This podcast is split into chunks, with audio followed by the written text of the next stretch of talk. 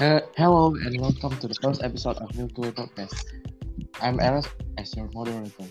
Okay, for today's topic, we're gonna be talking about Twin Pass and business. So, is there any of you want to uh, want to share or talk about these topics? Starting for Iman. Oh, aku ya. Um, I think okay. Let's start with past, I suppose, because like we know more about the past than the future, aren't we? Right? Okay. Ya. Yeah. Um, kayak itu kan kok di dulu. Oke, okay, ini kebetulan aku kan sukanya tuh um, cara pandang manusia tentang teknologi kan. Um, previously, technologies itu cuma sebatas oh mesin uap, um, apa ya kayak mesin uap, habis itu um, yeah. kereta api dan semua itu that's really fascinating the fact that um, we really came from like nothing. Kayak kita nggak dikasih apa pun tapi kita bisa tuh ngebuat kayak mesin uap atau enggak kayak kereta api. Like that's really fascinating the fact that human brain have the capacity to um, ngebuat sesuatu yang sekompleks kayak gitu. That's really amazing. Dan juga um, what really fascinates me from the past is the the way they um, imagine the future, how the future will be. Kayak dulu mereka pikir kayak oh di masa depan kita punya pesawat yang dari um, mesin uap atau apa kayak gitu. Like that's really fascinating karena sekarang kita nggak ada loh apa pun yang berbaur dengan mesin uap. Ya, well, technically ada sebenarnya kayak kalau kita pergi ke kampung-kampung kan kayak pasti ada lah pakai mesin uap nasi. Tapi kan udah jarang. Iya kan, ha? Iya. That's really like fascinating karena sekarang pesawat pun udah pakai yang listrik-listrik kan. Kayak gitu-gitu iya iya. Iya kan iya kan Tin? That's really fascinating. Uh, dan juga um, mereka nggak bakal pikir kayak teknologi itu bisa diaplikasikan ke banyak-banyak hal kayak kesehatan habis itu kayak entertainment. Nah kalau entertainment kan sekarang kan udah musik udah pakai teknologi semua kan. Nggak nggak apa aja uh, uh, nggak gitar dan nggak apa aja udah pakai. Adalah kayak um, genre DM dan semua semua gitu ya kan Tin Kau kayak mana? Iya Ya memang kalau dari segi musik pun uh, teknologinya berkembang maka jenis-jenis genre-genre musik pun makin banyak yang bermunculan efek-efek suara dan kualitasnya pun semakin berkembang memang. Hmm. hmm.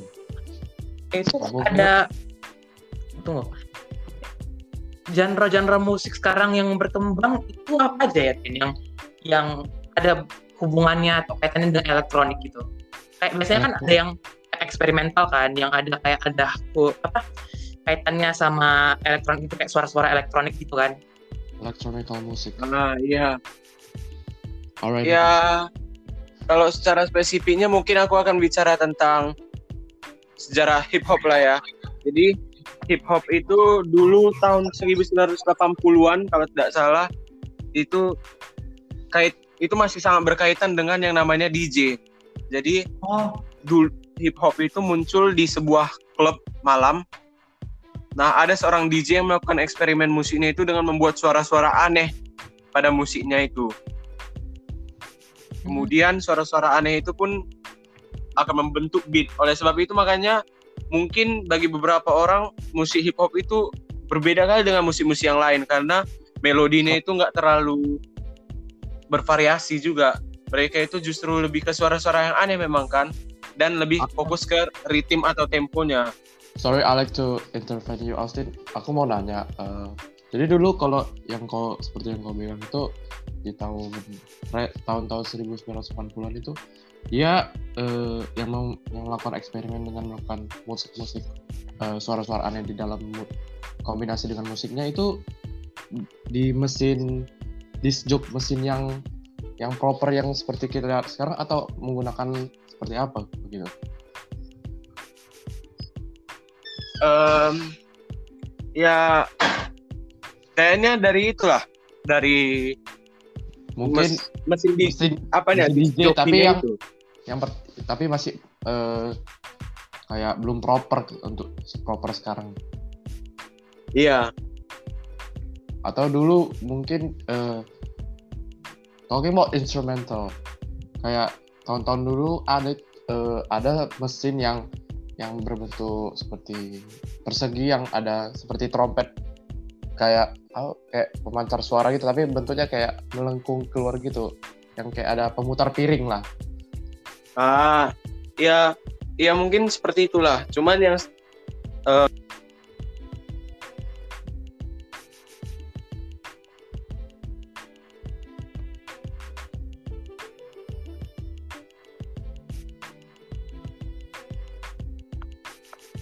Okay, moving moving on to the next one. Okay. Oh, oh Eras kayak mana? Kayak jadi uh, aku give mau me some like um, give me some like insights to me about the past and or the future from your perspective. Uh, okay, for me in the past, uh, I wanna ask uh, some uh, proper question. Uh, jadi uh, do you guys believe that uh, in the past uh, the ancient animals uh, were exist? What do you mean? Like uh, oh, uh, ancient, ancient animals? An ancient animals like like kayak dinosaurus. Iya, oh iya dinosaur. Like uh, or like megalodon. Oh yeah, um, kayak, kayaknya iya lah ya Ras. I kind of believe, but not uh, not every one of them because kayaknya masih beberapa itu masih kayak menurutku kayak mitos gitu kayak Phoenix gitu. Kayak Phoenix some like just some sensing some weird theories. Iya kayak um, Phoenix itu kan uh, katanya ada kan setiap 500 tahun kayaknya keluar apa gitu. Correct me if, uh, correct me if I'm wrong tapi kayak katanya According sih setiap 500 tahun itu keluar kan katanya. Tapi sampai sekarang nggak keluar nggak ada apa pun kayak gitu. Jadi aku kayak like, a bit skeptical about that idea kayak Phoenix gitu. Jadi kayak nggak semuanya ada tapi beberapa ada. like I kind of believe that ancient animals were lived in the past uh, because the finding of the uh, their fossils. Oh yeah, their fossils. Yeah. Yeah, of yeah. course. But uh, kalian berpikir kalau uh, if that animals uh, were still exist until now,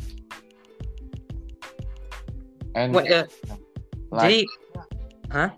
I mean that kayak uh, masih hidup sampai sekarang like mammoth uh, uh, the dinosaurs kind I think uh, our food chain will be like more inclusive and stuff like that. Like gini kayak oh, sekarang kan kayak nya kalau maybe will uh, be damaged.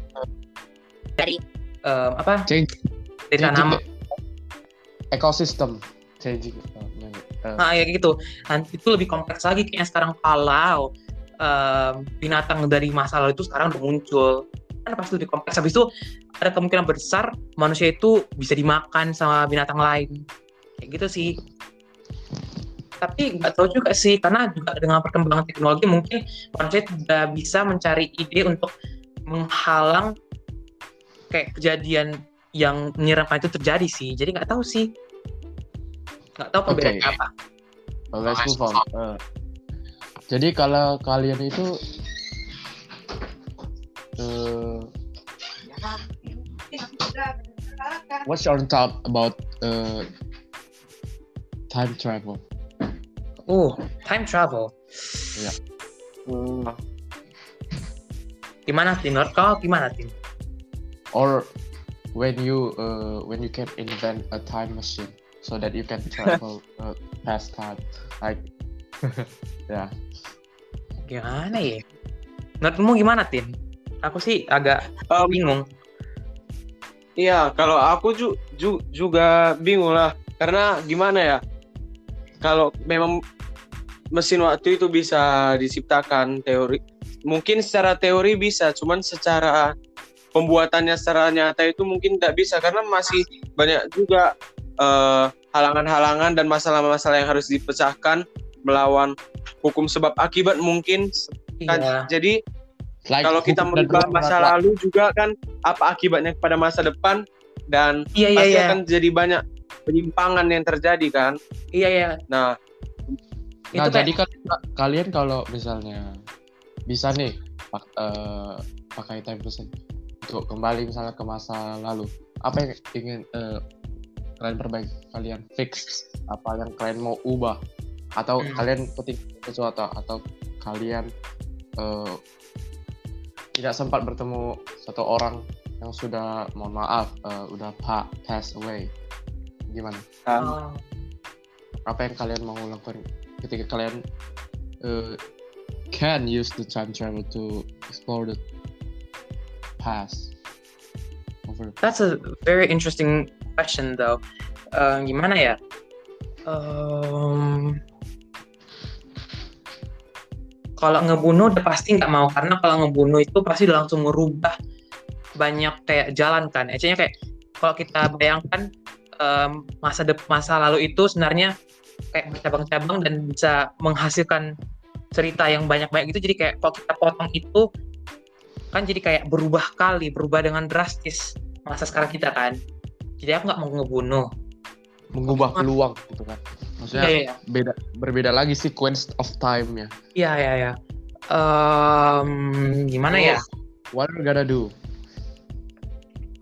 what you gonna do can travel time Hmm. Kayaknya kalau bisa kembali lagi, aku mau ngeliat kayak situasi iklim pas masih baru terbentuknya bumi atau enggak kayak pas masih tahun 19-an atau kapan yang penting aku mau ngeliat iklim-iklim sebelum ya sekarang kayak global warming kan is a thing right now kan. Aku mau tahu gimana sebelum global warming gimana dan juga kayak keadaan sosialnya gimana? Kayak em, kayak dulu itu gimana? Apanya? Kayak kan masih banyak bukan masih banyak tapi eh, masih beberapa hal yang nggak kita ketahui tentang apa yang terjadi di masa lalu. Kayak dulu kan kita kan penjajahan kan. Sebenarnya ada beberapa hal yang kita tahu tapi beberapa hal lainnya kita masih belum tahu kan. Kayak apa itu namanya? Dokumen apa ya? Aku lupa itu kayak pernah gitu aku denger itu kita nggak tahu. Nah aku mau tahu tentang itu. Kalau bisa. Itu sih. How about how about you Tin? How's Tin? Hmm, kalau secara kalau aku sih mungkin dibanding ke masa lalu aku lebih suka ke masa depan. Jadi aku benar-benar nggak mau mengubah masa lalu sedikit pun. jadi uh, so what are you gonna do if you can uh, travel to future Eh, kalau khusus untuk masa depan, maybe what exact uh, exact year you want to travel to di tahun tahun tepatnya berapa lah kira-kira ah mungkin 3000 ke kali bagaimana? ya? Aku mungkin 2000. eh, ke tempat 2100 Iyalah. 30 tahun, 30 tahun atau 50 tahun lagi aku ingin melihat kondisi aja supaya aku bisa merubahnya dari waktu yang asli sekarang itu waktu zamanku yang benar sekarang. Aku nggak pengen sampai ke 100 tahun ke depan. Uh, Oke, but for me, uh, kalau aku misalnya punya time bisa time travel, aku akan membuat uh, dampak, uh, maksudnya impact satu impact yang besar yang untuk ke seluruh dunia gitu. Nah, jadi I want to travel back to the past when uh, uh, perang perang salib. Nah, jadi jadi kenapa eh maybe ini mungkin eh, ada kaitannya dengan belajar sejarah itu kenapa Konstantinopel itu bisa jatuh ke tangan Turki dan pada akhirnya negara Eropa itu menjajah eh, melakukan eh, sea travel to eh, is, eh, is- ke Hindia Belan eh, Hindia Belanda bilangnya Hindi eh, Indonesia exactly jadi ya Hmm. gimana ya mau mau dia lah kayak mat- eh, mencoba gimana caranya supaya eh, Konstantinopel ini sebagai pusat perdagangan yang eh, menyambung antara ke jalur sutra dan ke jalur Eropa gitu gitu Hmm. sih supaya supaya pada akhirnya Konstantinopel itu tidak jatuh eh, bangsa Eropa tetap melaksanakan perdagangannya ke di Konstantinopel. Nah, jadi tidak ada itu yang namanya penjajahan. Nah, dan pada itu juga gak, gak akan ada lah itu yang namanya perang. Nah, gitu sih kalau aku. Tapi aku pasti tahu pasti eh, sequence-nya eh, dampak sebab akibatnya gimana. kalau menurut kalian kalau kalian bisa kayak eceknya um, bisa merubah sesuatu pada realita ini kayak yang gini ya um, eceknya itu kau mau menambah orang ke dunia ini tapi bukan kayak bukan melahirkan peneliti ya tapi kayak, kayak menambahkan orang atau nggak menambahkan sesuatu atau nggak menambahkan hukum sesuatu kepada realita ini. Kalian mau nambah apa? Dan ini akan kayak ber karena imbasnya ke masa lalu dan masa depannya. Dan uh, itu apa akibatnya? Firstly can, uh, can you give some example for that? Um, kayaknya kayak um, kita tambah um, hukum alam ya ya hukum alamnya kayak gini um, manusia atau apa pun yang berada di um, di dataran di dataran di dekat air itu itu dia nggak boleh loncat kayak gitu aja karena nanti bisa aja kepalanya itu karena tekanan keras sekali itu bisa pecah aja kayak gitu lah apalah kayak gitu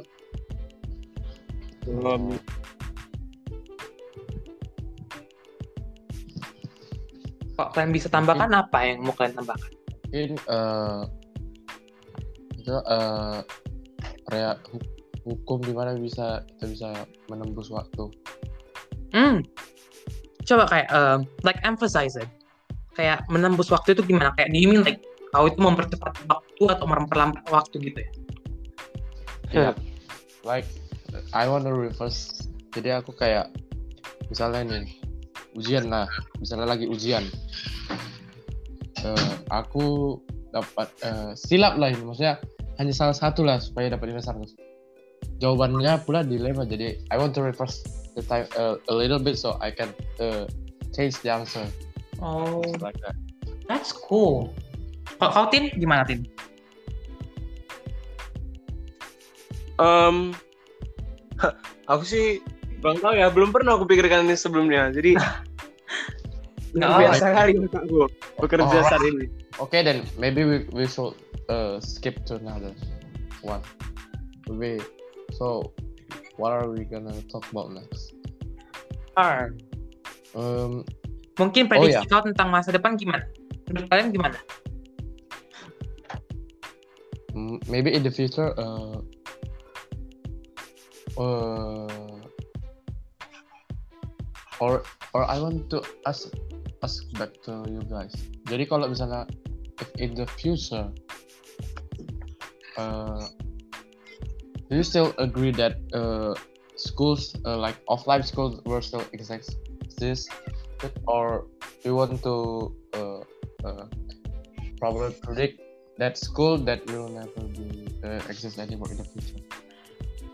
Um, maybe your answer is just like, will there be uh, will every school be replaced with an online learning?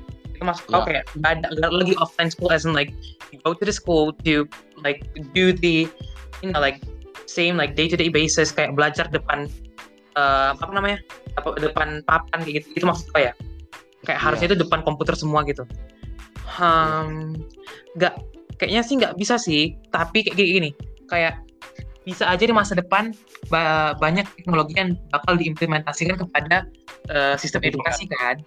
Tapi ya. tapi nggak mungkin sih kalau kita di masa depan itu bakalan oh di rumah atau di di mana pun lah itu kita belajar gitu.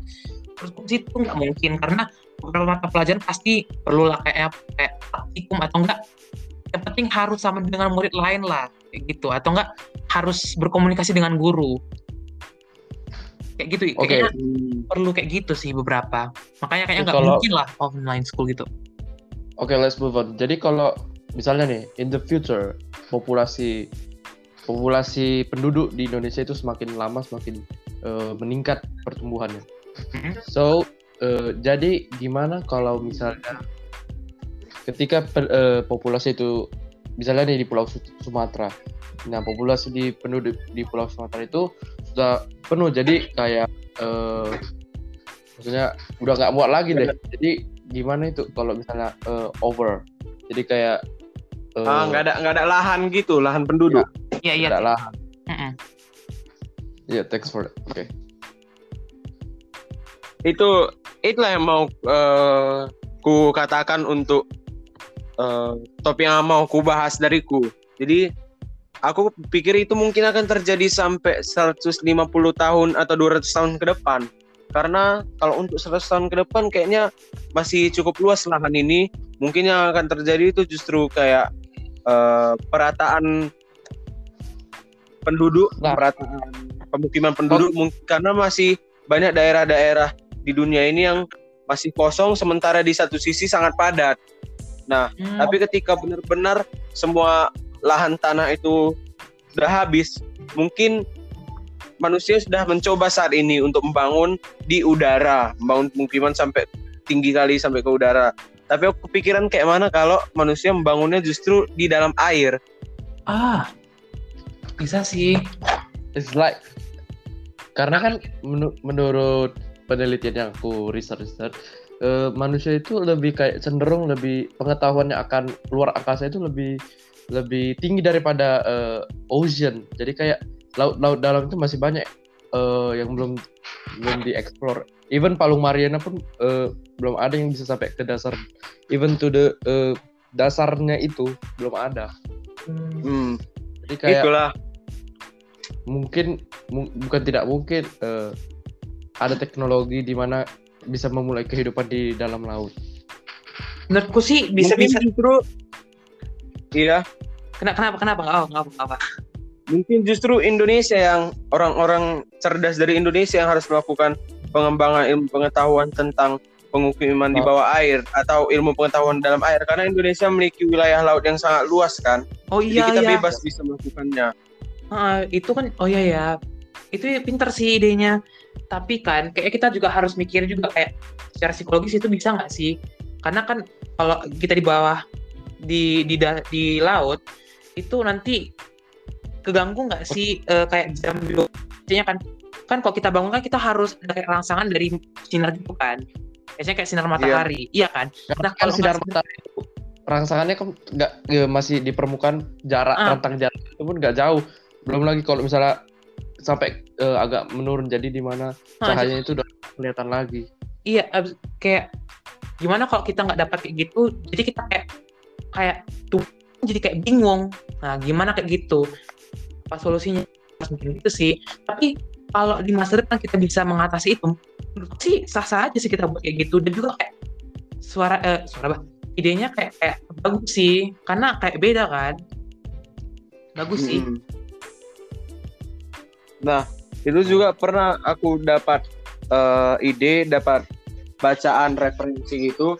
Kalau misalnya masalah matahari, itu orang-orang di Rusia bagian utara pun jarang mendapatkan matahari kan. Jadi mereka menciptakan sinar UV-nya sendiri, vitamin wow. vitamin D sendiri dari cahaya seperti itu.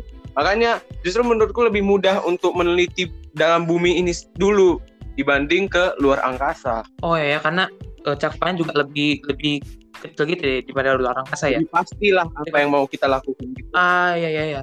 Tapi kalaupun kayak gitu kan, ya kita udah punya teknologi semua gitu. Pertama-tama iya. itu uh, biayanya kan, biayanya itu berapa? Kira-kira itu bisa nggak kita uh, tanggungin dan juga kayak berapa lama itu bisa bertahan? Kayaknya kan pasti kalau di laut itu pasti teknologi itu nggak pasti usang kan akhirnya dan juga sampai berapa hmm. tahun iya. itu bisa kayak iya. biasanya pasti kan bisa pasti kan itu full nanti kan tempatnya kan itu butuh berapa yeah. tahun untuk full. Juga kalau udah full apa yang akan kita lakukan? Kau yeah, I'm sorry to invert into interrupt you Austin. Uh, Iman tapi your voice is a bit uh, kayak terganggu gitu kayak patah-patah. Betul ya iya yeah, for sure. Maksudnya um, maybe you, you you should check your connection. Walau, oke aku ngulang lagi ya. Um, kalau kayak um, tadi aku bilang apa? Oke, okay, um, berapa lama bertahannya? Iya. Iya, pertama itu itu berapa lama ta uh, tahannya teknologi itu kita lah kayak mungkin kayak 50 tahun habis itu kayak perlu diperbarui gitu kan itu berapa lama lah habis itu kalau harganya bisa nggak kita tanggungin habis itu dengan perkembangan populasi kita sekarang itu berapa lama uh, waktu yang dibutuhkan agar tempat itu bisa penuh. Nah, habis kok udah penuh itu, apa yang apa yang akan kita lakukan lagi? Kita akan keluarkan dana lagi untuk membuat lahan baru di bawah air atau apa? Menurut kau gimana, Tim? Kalau menurutku sih terlalu terlalu rumit itu sih sebenarnya. Itu biasa. Nah, Karena nggak terlalu mungkin, nih. Uh, apalagi dengan biaya yang harus kita keluarkan itu pasti nggak ma nggak murah. Mungkin bisa lebih mahal dari dari Man. orang yang punya rumah mewah di sini. Ya, ya. kira biaya yang dibu dikeluarkan untuk ke luar angkasa kan juga sama saja sama-sama mahal. Ya itu tantangan untuk anak-anak di masa depan lah mungkin untuk mengurus biayanya atau juga tantangan dari kita. Harus bisa kita memulai usaha-usaha untuk supaya anak-anak di masa depan bisa lebih mudah memperjuangkan ekonomi Indonesia ini. Hmm. Okay. Dan lebih lam, lebih tahan lam kalau misalnya itu masalah kepadatan penduduk. Jadi kayaknya kalau udah bisa dibangun pemukiman di air itu mungkin lebih lebih lama lah masalah kepadatan penduduk itu bisa kita abaikan karena dua per tiga dari bagian bumi ini kan diisi oleh lautan kan? Iya Jadi sih. luas sekali benar iya. lautan itu. Oke maaf aku banyak tanya tapi gimana kalau masalah keamanan eceknya kayak ikan? Itu mereka keganggu gak kedua kalau eceknya ada musuh kita negara lain. Habis itu mereka itu mau target ke negara kita. Dan mereka itu target awalnya itu ya komunitas-komunitas yang di bawah air. Terus kalau itu gimana ya?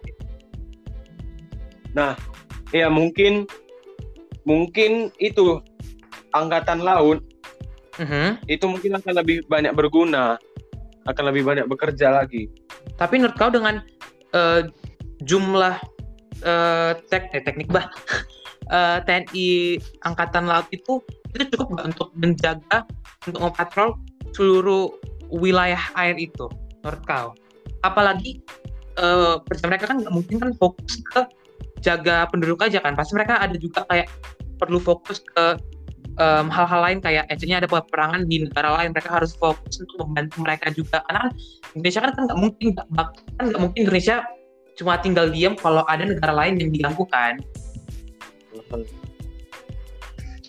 Ya. Itu kalau memang kon kalau memang lagi masa-masa banyak peperangan terjadi mungkin banyak juga orang yang berminat jadi tentara kan karena mungkin uh, pekerjaannya itu terjamin secara ekonomi. Nah, yes, iya. dan juga kita membicarakan pemukiman di bawah air ini kan karena kepadatan penduduk kan. Jadi pastinya sudah banyak kali orang yang hidup di bumi ini dan juga banyak kali mungkin teknologi-teknologi seperti robot ini. Jadi pekerjaan manusia dan robot itu mungkin bisa sama, bisa saling menggantikan, bisa saling melengkapi. Jadi menurutku cukup-cukup saja untuk membuat pertahanan uh, cukup untuk membuat angkatan pasukan laut gitu. Hmm. Bisa juga sih kok robot iya. Um, menurut kau robot itu bisa nggak kayak dia tuh malfungsi habis itu jadi kayak Nah, ah itu kayak kalau, mengelawan iya, iya. Kalau malfungsi mungkin bisa, tapi kita juga pasti bisa mengatasinya secara langsung. Karena kita asalkan kita punya pengen, pengendalinya itu langsung. Dan juga biasanya robot itu punya harus diisi juga sumber dayanya kan. Kemudian robot itu nggak punya kehendak. Walaupun terjadi malfungsi tapi malfungsinya itu sudah pasti program dan manusia pasti bisa menemukan pola programnya itu.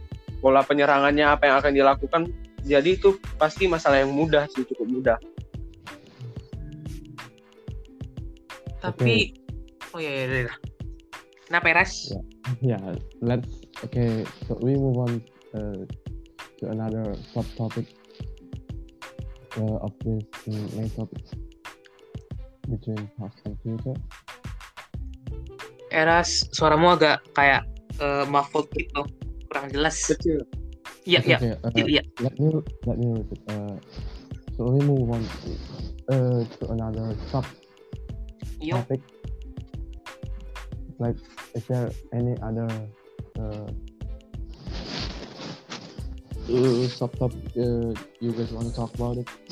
Uh, ada yang lain? Ah, kalau topik dariku boleh nggak? Tadi entertainment nggak belum dibahas kan tentang musik Belum. itu. Ya, oke oke. iya, iya, iya. Kita Ya, aja. ya.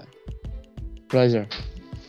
Nah, jadi aku nggak pengen bahas tentang jauh-jauh sih sampai kayak kejamaan eh kejamaan Kejauhan. zaman zaman Mesir Mesir kuno atau zaman Israel nggak Iya, nggak iya. sampai situ lah tapi aku pengen bahas musik musik klasik jadi kayak kan pernah nggak sih dengar orang yang membandingkan ih musik zaman dulu lebih enak ya daripada lagu-lagu zaman sekarang Iya, iya. em, banyak kali orang Kayak- gitu. Aku nggak ngerti kenapa.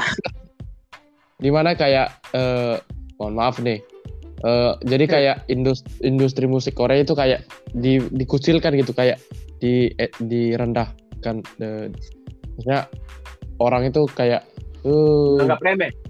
mus- menganggap remeh dengan mus- musik eh, musik-musik K-pop ini. Pada padahal in the other hand musik K-pop ini berpotensi bisa mengguncang eh, eh, dunia permusikan. Oke Iya. eh, itu dia. to you to you Austin Oke, jadi eh, pertama kita bahas kalau zaman musik-musik klasik itu mungkin kayak zamannya Beethoven, kan pasti tahu kan? iya Iya. Heeh. Johann Jadi like di zaman mer- mereka itu, mereka itu industri eh musik itu belum disebut industri. Jadi dulu seni itu bukan tentang bisnis atau tentang uang Oh. dan belum semua orang bisa menikmatinya dengan begitu mudah. Oleh sebab itu mungkin ketika orang mau menikmatinya itu mereka harus mendengarkan konsernya dan mendengarkan konsernya pun mungkin cuma sekali atau dua kali seumur hidup mereka. Oleh sebab itu, musik di zaman itu cuma satu sekali diciptakan dan musik yang baru akan dirilis mungkin tiga tahun atau lima tahun kemudian. Makanya waktu untuk menciptakan lagu atau menulis lagu pun semakin banyak. Semakin banyak dia luangkan waktu untuk memikirkan eh, rentetan nadanya, kemudian eh, harmoni-harmoninya. Jadi berbeda dengan yang eh, musik zaman sekarang. Musik zaman sekarang itu mungkin paling lama sekali dua tahun lah penyanyi harus mengeluarkan lagu. Atau juga ada yang beberapa justru sekali tiga bulan, sekali empat bulan udah mengeluarkan album Iya, iya, single iya. terbaru gitu, ya kan? Iya, iya, iya. Ya oke. Itu masalah pertama masalah waktunya. Jadi orang-orang lama itu mereka bisa menikmati lagunya eh, satu lagu saja tanpa bosan. Karena memang jarang mereka mendengarkannya. Beda beda dengan zaman sekarang. Mungkin kita lagi suka satu satu lagu terus kita dengarkan itu. Kadang tiap malam kita dengarkan atau kadang iya. mandi kita dengarkan. Karena jadi memang lebih bosan Di- mungkin cepat. mungkin pen- eh, pemikiran orang zaman dahulu itu mungkin berbeda dengan yang kita sekarang karena mungkin eh, di eh, in the past itu musik-musik itu mungkin sesuatu yang eh, precious eh, jadi langka Iya. gitu jadi maksudnya sekali muncul itu bisa eh, gimana ya orang-orang yang eh, tahu akan hal itu eh, mungkin bisa jadi membuat eh, musik ini jadi kayak lebih menyebar gitu. Jadi sesuatu yang Iya. booming gitu. Kalau sekali berdasarkan yang kau bilang gitu Altif kayak musik itu eh, di zaman dahulu atau in the past munculnya itu enggak maksudnya enggak lama gitu. Gak Maksudnya banyak seka- saingan juga. Iya, maksudnya dulu-dulu itu eh, mungkin orang musisi musisi si zaman dahulu itu mungkin yang gimana gitu kayak belum belum ada dulu gimana musisi itu di- dijadikan sebagai profesi. Karena dulu mungkin nggak disebut musisi karena musisi yang di zaman dulu itu hanya orang biasa di mana dia meluangkan waktunya untuk menulis.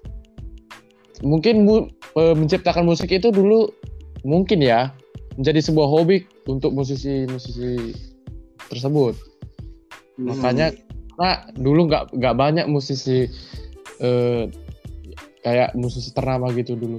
Mungkin eh, ke dekade demi dekade maksudnya jadi di kayak di satu abad itu kayak di abad-abad yang kayak abad kelima atau abad ke enam gitu mungkin musisi di situ kayak satu orang dua orang gitu maksudnya dua orang ini mungkin itulah yang gimana gitu membuat booming gitu Iya, itu sih iya. Tapi balik lagi ke yang tadi. Menurutmu kenapa orang bilang musik yang dulu itu lebih enak daripada sekarang? Kecuali ya yang tadi kayak waktu penulisan itu lebih lama. Kan lagu-lagu klasik kan jarang kan yang ada liriknya. Maksudnya kayak yang kayak kayak Mozart gitu itu kan kayak nggak ada kan liriknya, cuma ada nada-nada aja kan. Menurutku sih Iya, Iya, iya, iya. apa yang membuat itu beda dengan sekarang kayak aku ya kalau aku aku lebih suka kalau itu ada liriknya gitu karena kayak nggak tahu kayak menurutku itu kayak kurang lengkap aja sih kalau cuma ada adanya aja Hmm. jadi kayak Karena lirik itu bisa mengekspresikan dengan lebih jelas gitu ya. iya iya nah gitu jadi menurut kalian kenapa banyak kali orang yang bilang kayak oh musik zaman dulu itu lebih enak Hmm. kecuali yang tadi ya Kalau- kayak penulisan gitu iya Kalau dari jawabanku sih lebih ke pertama musik-musik zaman dulu itu kan eh, kita bilang lah trom eh, apa? Biola mungkin kemudian piano dan beberapa alat musik lainnya itu yang sudah sering kita dengarkan bahkan dari kecil. Jadi se- da- jadi yang mau aku bilang itu kayak telinga kita mungkin lebih terbiasa gitu lebih gampang kecantol gitu sama telinga kita. Jadi nggak aneh kita mendengar musiknya. Sementara musik-musik yang baru ini mereka selalu memberikan pembaharuan atau sesuatu-sesuatu yang baru. Jadi mungkin kadang kayak ih kok aneh nih musiknya kok nggak masuk sesuai selera kita dan kita belum terbiasa dengan hal-hal seperti itu. Itu saja sih. iya sih memang banyak sih orang kayak gitu Hmm. Karena aku baru dengar-dengar musik 10 tahun yang lalu kan. Jadi 10 tahun yang lalu pun aku bilang gitu. Itu mungkin kita Mas, kita kelas kelas berapa ya 10 tahun yang lalu. Jadi pas aku dengarkan lagu itu, ih kok aneh-aneh pun lagu zaman sekarang. Tapi pas sekarang aku dengar lagu yang 10 tahun yang lalu itu, ya enak juga ya makin lama. Kemudian ada yang beda gitu.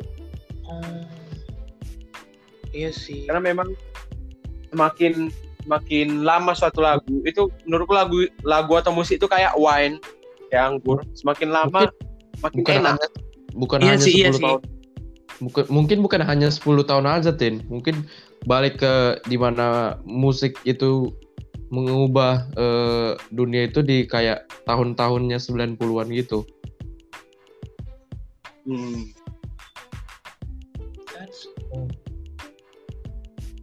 Gitu.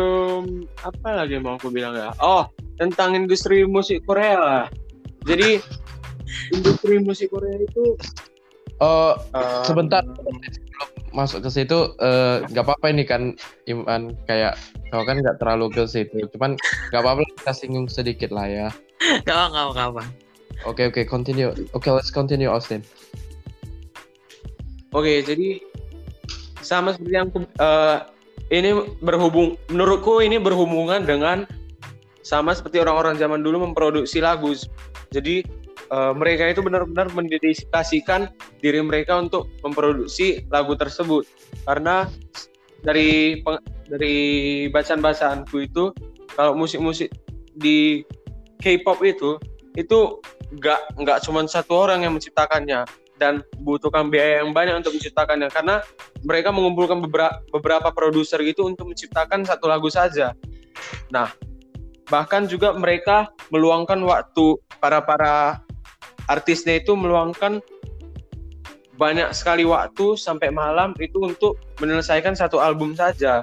Jadi mereka kayak nggak nggak nggak mengutamakan bisnis gitulah. Benar-benar mereka menghabiskan uang itu untuk menciptakan suatu karya yang bagus nggak cuma satu orang saja beda dengan industri-industri musik barat mungkin Bruno Mars Mel- seperti dia dia menciptakan lagu seorang diri saja dan meminta bantuan cuma dari beberapa produser saja kan Jadi dia nggak involved di, eh, di dalam pembuatan lagu itu. Jadi kayak dia itu dirinya itu hanya dipakai untuk eh, sebagai muka di eh, muka untuk eh, banyak fans gitu, maksudnya penggemarnya gitu.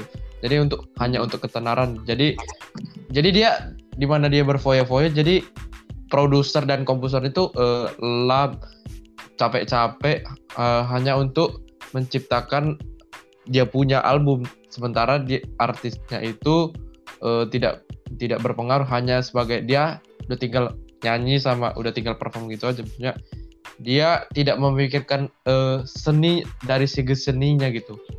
Kalau berdasarkan artis-artis yang kau artis-artis barat yang kau bilang itu tin. Tapi uh, belum tentu pendapatku itu benar tapi masih opini iya enggak sih. Cuman mereka lebih kayak nggak nggak terlalu banyak variasi-variasi yang mereka ciptakan. Kadang kalau kalian tengok di Google misalnya kalian cari kunci gitar lagu ini. Nah kalian bisa nengok itu rumus rumus kunci gitarnya itu cuma empat kunci aja gitu kadang mau dipakai. Cuman iya. G E minor C D. Cuma itu aja. Gak ganti-ganti sampai ref dan sampai endingnya pun itu itu aja dipakai ada lagu yang kayak gitu. Nah nggak bisa lah kita memang bandingkan itu dengan lagu-lagu zaman dulu yang ba uh, di bagian bridge dan bagian ref kadang rumus kuncinya itu beda-beda ganti-ganti. Variasinya beda. Nah di lagu K-pop pun aku nemukan kayak gitu. Banyak kali mereka memvariasikan suatu uh, rentetan nada dan pola-pola kuncinya itu ganti-ganti itu yang membuat nilai seminya itu jauh lebih tinggi lebih lebih rumit lah penciptaan lagunya itu struktur lagunya.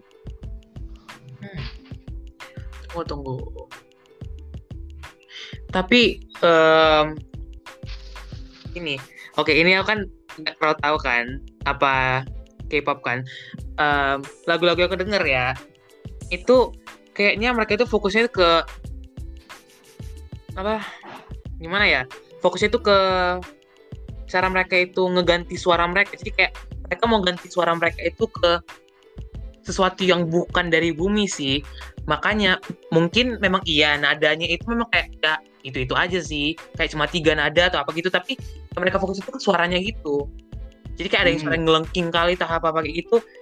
Beberapa ya ya memang sih beberapa kayak suaranya biasa-biasa aja tapi suara beberapa yang lain itu kayak mereka mengeksperimen gitu sih saya sih aku bilang hmm. pembelaan untuk dari yang barat aja sih.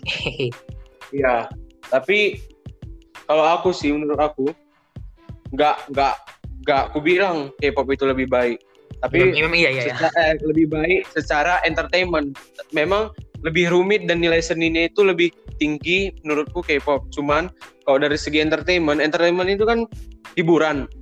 Sekarang udah nggak industri musik lagi dibilang, kan udah gabung semuanya itu ke industri entertainment. Nah, jadi orang-orang zaman sekarang pun mendengarkan lagu itu bukan mau nengok, ih seberapa hebat mereka menulis lagunya itu nada-nada apa yang dipakai, kunci apa yang dipakai. Mereka mendengarkan lagu itu cuma untuk supaya terhibur kan, lagi capek belajar, ah dengar lagu lah. Lagi iya, iya. habis pulang kerja, dengar lagu lah. Mereka bukan mau menilai karya seni ini um, dia apa ya? Tenor atau bass ya? Dia nggak nggak nilai-nilai kayak gitu lagi. Just, jadi menurutku mau bagaimanapun sebuah lagu itu ada kalau selama itu bisa menghibur maka itu adalah lagu yang bagus. Hmm. seni itu nggak terbatas sekarang justru makanya menurutku zaman sekarang itu adalah zaman di mana lagu itu musik itu sangat berkembang Jadi uh, dengan kau bilang kayak musik itu udah berkembang sebagai orang yang bisa apa musik kan kau kan bisa musik kan Ken kan itu apa maknanya ke kau kayak karena musik ini berkembang apa maknanya itu kau kau kayak itu itu mengefek kau ke arah yang positif atau yang negatif atau apa? Nah, karena yang positif lah. Gimana gitu? Jadi yang seperti itu ketika ketika habis belajar lah misalnya ini capek kali kadang justru mendengarkan musik-musik yang simple yang kuncinya kayak yang aku bilang tadi cuman G E minor C D aja cuman simple segitu cuman kadang nada-nadanya itu buat candu dan buat relax. Nggak banyak variasi itu. Di satu sisi kadang ketika lagi ada waktu luang dan pengen pengen menikmati suatu karya uh, suatu karya secara seni. Nah, ketika aku mendengarkan lagu itu, wah, tercengang juga, terpuaskan juga rasa uh, rasa hausku tentang seni itu. Jadi justru banyak lagu-lagu yang dapat kita dengar itu membuatku lebih berpengaruh yang positif sih. Semakin banyak referensi, semakin banyak lagu yang didengarkan. Gak cuma itu itu aja. Oke. Okay. Apakah bisa kita move on to the final subtopic from me? Oke, okay, iya. Yep. Oke. Okay. Okay. Ini yang mungkin probably be the last uh, subtopic for this uh, episode. Jadi aku mau uh, membawa subtopik di mana ke negara kita sendiri dulu lah. Indonesia tempo dulu. Jadi apa pendapat kalian tentang kata Indonesia tempo dulu? uh, orang-orang hebat sih. Tapi um, orang-orang hebat tapi gimana ya? Mudah ditipu aja sih. Sayang itu mudah ditipu. Orang-orang pintar orang-orang yang bagus tapi mudah tertipu. Yang mudah uh, apa diadu dombakan kayak gitu sih menurutku. Tapi sekarang udah puji Tuhan udah udah berubah sih. Tapi masih tetap pintar. Menurutku sih orang Indonesia sih kayak gitu. Hmm. Austin gimana? Tentang Indonesia iya. tempo dulu. Ya aku justru itulah. Se aku setuju dengan Emmanuel pintar. Cuman memang nggak bijak aja. Iya. Justru karena pintar lah mereka uh, mau diajak diajak uh, mau dihasut karena mereka bisa pikir dengan diri mereka sendiri. Cuman mereka nggak mempunyai pandangan yang luas untuk menyelesaikan suatu masalah. Itulah kenapa mereka nggak bijak. Karena mungkin karena dulu Indonesia itu seperti yang ada mungkin kita pelajari dulu di buku Indonesia itu karena orang-orangnya masih sifatnya kedaerahan. Maksudnya kayak mm -hmm. belum berpikir uh, patriotis dan tidak berpikir untuk uh, karena dulu Indonesia uh, belum gimana untuk karena belum merdeka mereka masih berpikir untuk kepentingan kelompok belum bel, sebelum sumpah pemuda itu. Nah mungkin setelah sumpah pemuda itu mungkin adalah uh, apa doktrin-doktrin yang gimana untuk membangun uh, rasa semangat uh, terhadap tanah air gitu. Hmm. Ya sampai sekarang pun kita masih kayak gitunya. Orang Asia khususnya itu masih mempertahankan budaya negaranya sendiri dengan erat atau pengertian pemahamannya itu sendiri dengan erat. Kita mana bisa mampu disuruh berpikiran seterbuka orang Amerika sana. Kita tengoklah orang Amerika sana bahkan tradisi-tradisinya itu ada yang sampai udah seks bebas, kemudian mereka bebas membuat lelucon tentang presiden-presidennya, atau tentang agama. Kalau Indonesia itu diterapkan kan udah terjadi perpecahan. Kayak gimana ya kayak misalnya itu Ahok yang menista agama. mindednya itu. Hmm. Menurutku sih aku bilang apa ya? Jadi lupa aku kan. Um, ya nggak apa-apa, it's okay. You can say whatever you want. But according, yeah, yeah. oke. Okay. Tadi kau bilang apa Eres? Aku lupa jadi ya kan yang apa Indonesia Tempo dulu enggak tadi apa yang yang tentang suku eh apa oh yang mementingkan sukunya sendiri kan menurutku yeah. sih yeah. sebenarnya uh, masih memiliki kayak apa masih mementingkan tentang sukunya kayak masih berbicara dalam bahasa daerahnya atau apa gitu itu apa? Tapi kalau sampai ke oh nggak boleh kita pas sama dengan suku lain nggak boleh kayak gini harus apa harus lebih tinggi kita atau nggak lebih tinggi tapi kayak kita nggak mau bersatu dengan suku lain tapi kita cuma mau dengan diri kita sendiri aja. Itu menurutku sih agak salah sih karena masih sebenarnya masih banyak orang kayak gitu. Sampai uh, aku ya di gereja aku ada pendeta yang dia itu nggak suka dengan uh, adanya gereja dengan pandangan yang berbeda dengan pandangan gereja aku sendiri. Dengan pandangan uh, Batak di gereja itu sendiri. Jadi kayak dia tuh nggak suka kalau orang Batak itu um, gereja di gereja lain selain de selain di gereja Batak. Itu menurut sih agak agak aneh sih. Tapi kalau kalau cuma menghargai dan kayak meneruskan kayak meneruskan itu kayak gimana ya kayak berbicara dalam bahasa daerahnya itu masih bagus sih menurutku. Memang harus kayak gitu. Oh. Ya maksud mungkin kita pindah ke timelinenya lah. Uh, pindah ke timeline di masa uh, penjajahan. Nah masa penjajahan itu kayak ke Belanda Inggris mungkin yang paling ngetopnya itu Belanda dengan Jepang karena dua negara itulah yang paling lama menjajah. Nah, kalau ini aku uh, mau minggirkan masalah Belanda dan uh, Jepang juga karena yang aku tahu Inggris itu kan sebenarnya pernah menjajah Indonesia tapi itu uh, dalam jangka waktu yang tidak lama atau sebentar. Nah, kalau aku lihat-lihat uh, negara yang uh, bekas jajahannya Inggris itu pada maju semua. Talent aja seperti Malaysia dan Singapura. Karena itu dua adalah bekas jajar jajahan Inggris di waktu yang lama. Jadi kayak misalnya lebih maju gitu daripada Indonesia. Padahal mungkin luas wilayah itu gak seluas Indonesia. Coba eh, kenapa lah gitu? Aku berpikir eh, kenapa nggak Inggris aja yang lebih lama menetap di Indonesia?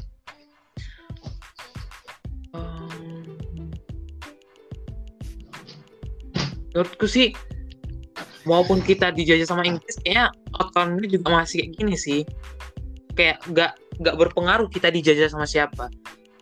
Karena hmm. awal-awalnya Indonesia masih bagus gak sih ekonominya? Awalnya masih bagus kan ekonominya kan? Tapi adalah sederhana ya adalah yang terjadi. Habis itu ekonomi kita jadi kayak menurun kan? Dan sekarang kita mencoba untuk naik kan? Jadi menurutku sih gak ada hubungannya sih sama siapa yang ngejajah kita menurutku Oke. Okay. Iya. Karena kalau masalah jajahan Inggris, India juga dijajah oleh Inggrisnya, tapi nggak ter, nggak terlalunya kita tengok negara mereka. Hmm. Tapi mereka pintar sih. India pintar kan? Mungkin pintar dalam menciptakan serial, anima, serial, sinetron. Enggak loh, mereka pintar loh, Eras. Aja nggak tahu. Mereka pintar itu di informasi teknologi. Mungkin lebih loh. tepatnya mungkin ada yang tahu mungkin kali Mahabharata. Wah, jangan gitu. Mereka pintar loh. Iya itulah. Kan itulah salah satunya. Sampai ke Indonesia. Utar apalagi utaran. Ya tapi nggak gitu aja. Ya. ya pokoknya pintar lah pokoknya. Pintar ngedit. Oke. Okay. Oke, okay, uh, is there anyone uh, yang mau nambahin? Aku enggak Austin? Um ya. Mungkin, uh, mungkin biar uh, pas mungkin ke satu jam mungkin ada mini topik sebelum kita tutup ini. Hmm. Atau closing statement lah dari kalian bertiga uh, from uh, this basic topic in kayaknya conclusionnya itu uh, dari dulu sampai sekarang itu kita udah secara kolektif itu manusia itu udah berubah sangat drastis yang dari dulu tuh lifestyle-nya, abis itu cara pandangnya dan semuanya itu udah sangat berbeda dengan sekarang. Sekarang kita udah lebih maju, abis itu kalau lihat dari sosialnya itu kita um, bukan nggak ada sih nama penjajahan tapi kayak lebih dikit. Abis itu um, secara entertainment kita udah lebih bukan lebih tapi udah udah beda, udah beda kali sama yang dulu habis itu kok bidang teknologi itu um, udah berbeda sekali sekarang. Habis itu udah sangat beda dengan cara pandang eh, cara kayak udah sangat beda dengan uh, prediksi orang masa dulu. Itu itu aja sih menurutku. Kayak kesimpulannya. Beda sangat drastis sih. Itu aja sih. Hmm. oke okay, uh, if that's all that you guys want to say. Okay for uh, let me close this uh, first episode of Milkway Podcast. Uh, thank you so much. Uh, thank you so much for participating this uh, uh, episode Austin and Emmanuel. Ya, sama-sama. Iya, sama-sama. Seru juga sih ngomong-ngomong gini. Uh, we should spoil uh, some topics from uh, next episode. Jadi siapa yang mau uh, akan jadi moderator nanti? Mungkin Hmm, we can spoil a little bit. Austin aja lah yang moderatornya nanti. Oke. Oke. Oke, mu- mungkin sp- spoil mungkin ad- udah ada ide atau belum nggak apa-apa sih. Kalau Nggak usah lah, nggak usah lah. Oh, Oke. nggak usah Ya, bilang. oke. Oke, thank you. Thank See you in the you. next episode. Yup. Bye. yeah, okay, let me close it. Okay, bye. Bye.